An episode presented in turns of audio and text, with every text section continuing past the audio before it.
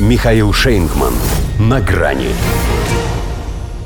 Пир Валтасара Байден не стал извиняться перед Макроном за акт. Здравствуйте. На грани.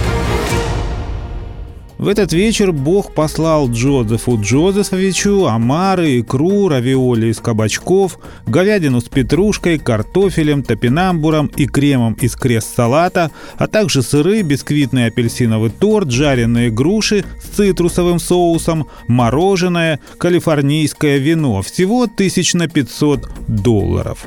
Хотя, глядя на две главные пары этого торжественного застолья, можно было решить, что именно Эммануэль Макрон – не две же старушки и старикашка, и есть голубой воришка.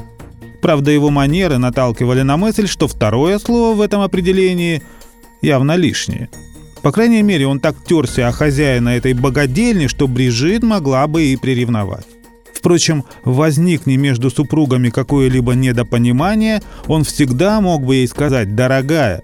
Это не то, что ты подумала. И не обманул бы – поскольку он прибыл сюда с государственным визитом совсем из-за другого акта. Акта, как он сам его называет, сверхагрессивного, недружеского, протекционистского, или, как они его здесь называют, акта о снижении инфляции. Потому что обсудить Украину, перемыть кости Путину, признаться друг дружке в любви и верности западным ценностям – это все хорошо. Но это общие места. А есть еще места рабочие – и во Франции из-за экономического эгоизма США они могут перестать быть таковыми. Переманивает Байден европейские корпорации неприлично и нагло, соблазняя их льготами, с которыми Старый Свет конкурировать не в состоянии.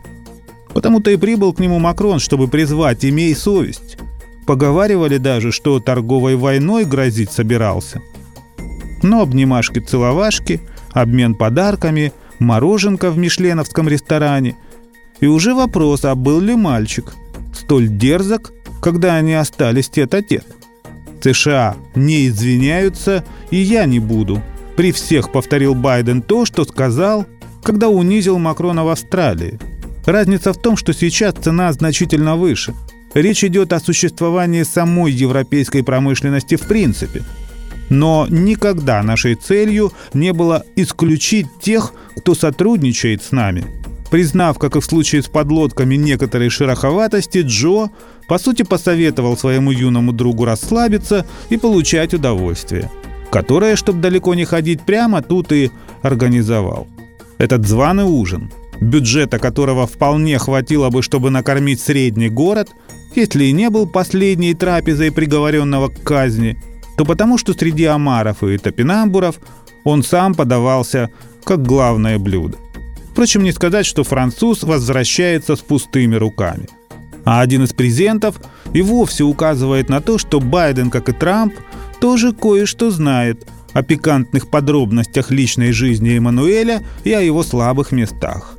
Иначе подарил бы зеркало не ему, а его жене. Будет теперь самовлюбленному Макрону куда глядеть до головокружения. Жаль, не видеть мелкого не получится. Тот будет глядеть на него с другой стороны. До свидания. На грани с Михаилом Шейнгманом.